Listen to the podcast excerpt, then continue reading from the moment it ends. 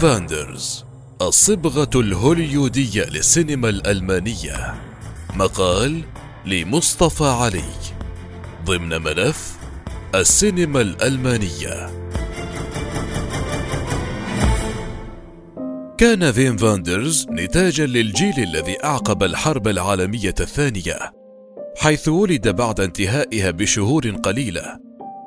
وتشكلت هويته متأثرة بألمانيا ما بعد الحرب المقسمة وقد كان هو ابنا لألمانيا الغربية.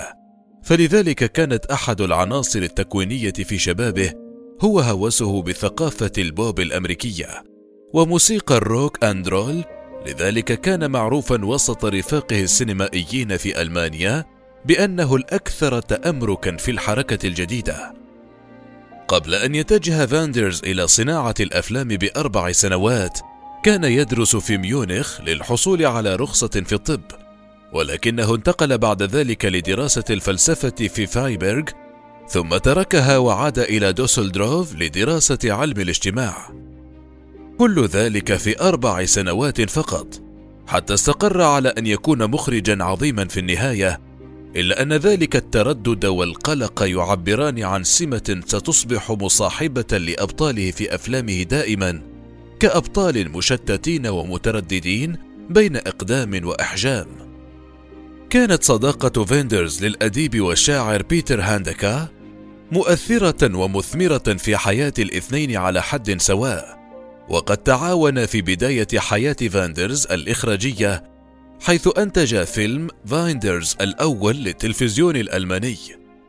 والمستوحى عن ديوان الشعر الأبرز لبيتر هاندكه وتكون وعي فيندرز السينمائي أيضا من خلال سنة الدراسة التي قضاها في باريس محاولا الانضمام إلى معهد السينما الشهير آنذاك. ولكن تم رفضه ليعمل في مهنة حرة. ما جعل تلك الفترة من حياته هي الفترة الأكثر عزلة. ولكن الجمع بين العزلة والشقة الباريسية المتجمدة خلق الظروف المثالية له لدراسة الفيلم بشكل مكثف أكثر من أي مكان آخر في العالم. حيث أتاحت له تلك المناسبة مشاهدة أكثر من ألف فيلم. تأثر فيندرز أيضا بموجة الاحتجاج التي عمت أوروبا كلها عام 1968 حيث انخرط في السياسة آنذاك وألقي القبض عليه واتهامه بمقاومة الاعتقال أثناء التظاهر، وقد كان ناشطا في الاحتجاج على الحرب في فيتنام، إلا أنه لم يكن قادرا على زعزعة تناقضه تجاه أمريكا، واستمر في حضور عروض الأفلام الأمريكية في السينما كل مساء. لم يتناسب ذلك تماما مع البيئة المناهضة للإمبريالية التي نشط فيها، لذلك سنجد في أفلام فيندرز تاثرا كبيرا بالأفلام الأمريكية وحشرا مستمرا لثقافة ال rock and roll الأمريكية وأغاني مغنيها الأبرز آنذاك هم بوب دايلن و Rolling Stones. في تناقض صارخ مع هجائه للثقافة الأمريكية بالإضافة إلى تقديم عدة أفلام داخل الولايات المتحدة كأفلام الصديق الأمريكي هاميت باريس تكساس وحالة الأشياء. مخرج على الطريق. قلة من المخرجين الذين سافروا على الطريق بين أوروبا وأمريكا بالاهتمام والوعي نفسهما اللذين لدى المخرج الألماني فين فيندرز الذي اكتشف هذا الفن على جانبي المحيط الأطلسي. كان فايندرز مهتما بالثقافة الأمريكية ويستخدم السيارة لنقد ما يراه نزعة عالمية خطيرة نحو التنقل والسرعة، وتعتبر أفلام فايندرز تأملات باطنية متأنية وشديدة الدقة.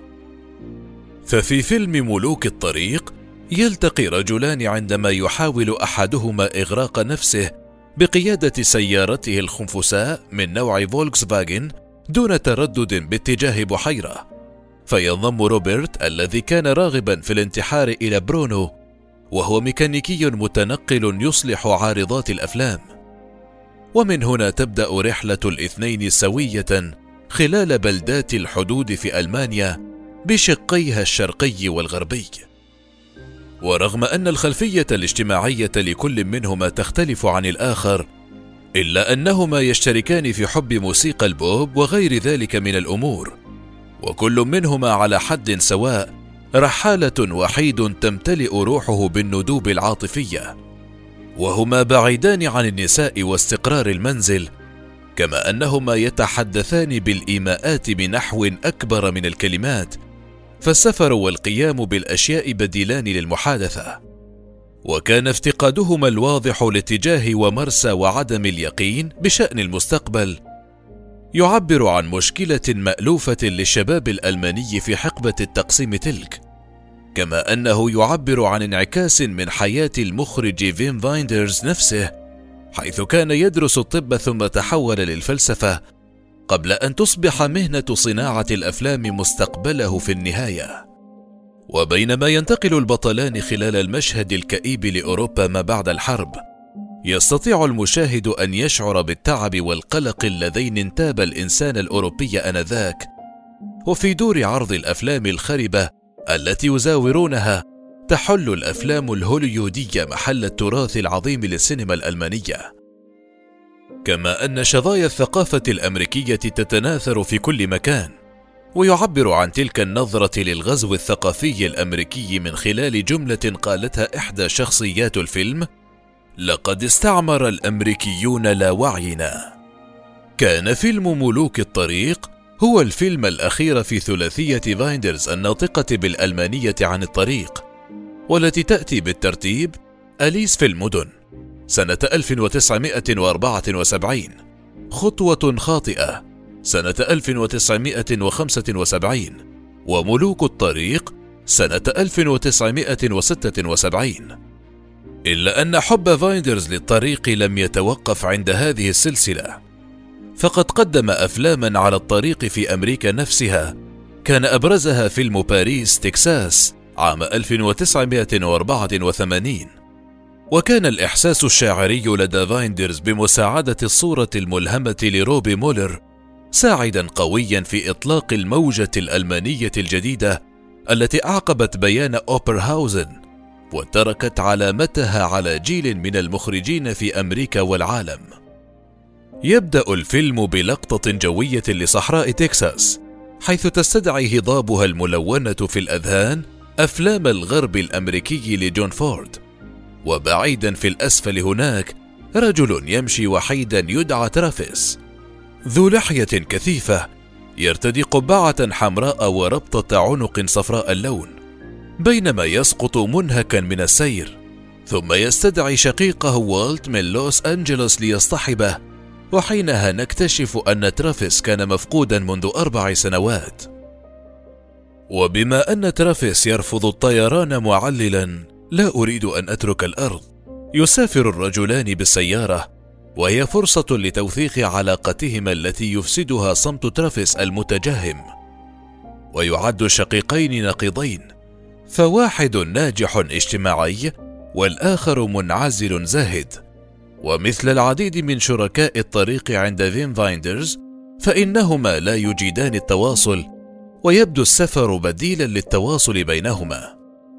يبدأ ترافيس في الخروج من قوقعته فقط بعد أن يبدأ والت في عرض بكرة فيلم تجمع ذكريات من حياتهما الماضية. حيث كان هو وزوجته وأخوه وزوجته ويظهر ذلك الفيديو عطلة العائلة عائلة متماسكة وسعيدة أثناء الترحال. وتلك الصورة البسيطة للفيديوهات المنزلية المشحونة بالحنين المميز لحقبة ريغان وهو توق شديد للمنزل السعيد المثالي قبل تمزقه. يواصل فيلم باريس تكساس في إظهار تركيز فايندرز على الاغتراب العائلي. ولكنه يبدو متفائلا أكثر من فيلم ملوك الطريق. وكذلك يظهر براعة روبي مولر في تصوير الألوان الأساسية الغنية للمناظر الطبيعية. والذي يعمل جنبا إلى جنب مع موسيقى راي كودر التصويرية المفعمة بالعاطفة. للتعليق على رحلة ترافيس الطويلة تجاه الخلاص. يعد الفيلم انعكاسا لرحلة ذاتية باطنية أكثر مما هي رحلة بحث عن مدينة فاضلة. ويضعنا الفيلم دائما في حيرة أمام شخصيات محاصرة في منتصف الطريق بماضيها وطموحاتها إلى إعادة تمثيل ماضيها مستقبلا. ولا تعرف ابدا الطريق الذي يتوجب عليها سلوكها بفقدان دائم للإحساس بالغاية والوقت وفقدان الاتصال بالمحيط والواقع أو ربما لا تريد الوصول إلى أي مكان. العودة إلى المكان برلين. عاش فايندرز في أمريكا مدة ثمان سنوات من أواخر السبعينيات حتى منتصف الثمانينيات في سان فرانسيسكو ولوس أنجلوس ونيويورك وعاد مرة أخرى للاستقرار في برلين. حين عاد فاندرز إلى برلين ظل يتجول لأسابيع وشهور محدقا في المباني والأماكن ويلتقط الصور وينصت للغته الأم كما لو أنه يسمعها للمرة الأولى في تجربة يقول عنها إنها كانت بمنزلة إعادة اكتشاف لبلاده. أراد فاندرز أن يعرف كل شيء عن سكان برلين، ماضيهم وأفكارهم، وأراد أن يروي قصة هذه المدينة المنقسمة بين غرب وشرق، بين شعب يعيش هنا وشعب يعيش هناك. كان كلاهما يعيشان معا، يتحدثان اللغة نفسها ويتشاركان السماء والأرض نفسهما ولكن لم تكن لديه أي قصة يقصها أو شخصيات مرتسمة في ذهنه كانت مجرد رغبة تداعبه في الحفر عميقا داخل هذا المكان. أثناء تجواله في المدينة شعر فاندرز أن برلين تريد أن تحكي قصتها وبسبب صور وتماثيل الملائكة التي رآها تزين أكثر البيوت والقبور كان مندهشا من تلك الكثرة التي تنتشر فيها التمظهرات الملائكية في المدينة. فقرر أن يروي قصة المدينة من خلال الملائكة في فيلمه الأشهر أجنحة الرغبة سنة 1987 في الواقع عند بدء تصوير فيلم أجنحة الرغبة لم يكن فايندرز يمتلك أي سيناريو للفيلم على الإطلاق، فقط مجموعة من الصور الملصقة فوق مكتبه للأماكن التي التقطها ومن المفترض أن تظهر في الفيلم. ولمختلف الأشخاص الذين أراد اكتشافهم بواسطة الملائكة، والكثير من الأفكار للمشاهد، وكانت الاحتمالات لا نهائية، فبوسع الملائكة أن يظهروا في أي مكان ومن خلال إدراكهم الحسي يمكن لأي شيء أن يتكشف. وقد كان فايندرز الآخر على وعي كبير بالمدينة وتنوعها خصوصا بعد استقبالها للمهاجرين في أعقاب الحرب من تركيا والعالم العربي وإيطاليا لذلك نجد تمظهرات داخل شخصياته لتلك الأطياف ولو كانت عابرة كآية قرآنية بصوت الشيخ عبد الباسط عبد الصمد تأتي من سيارة عابرة لأسرة مسلمة في أحد مشاهد الفيلم.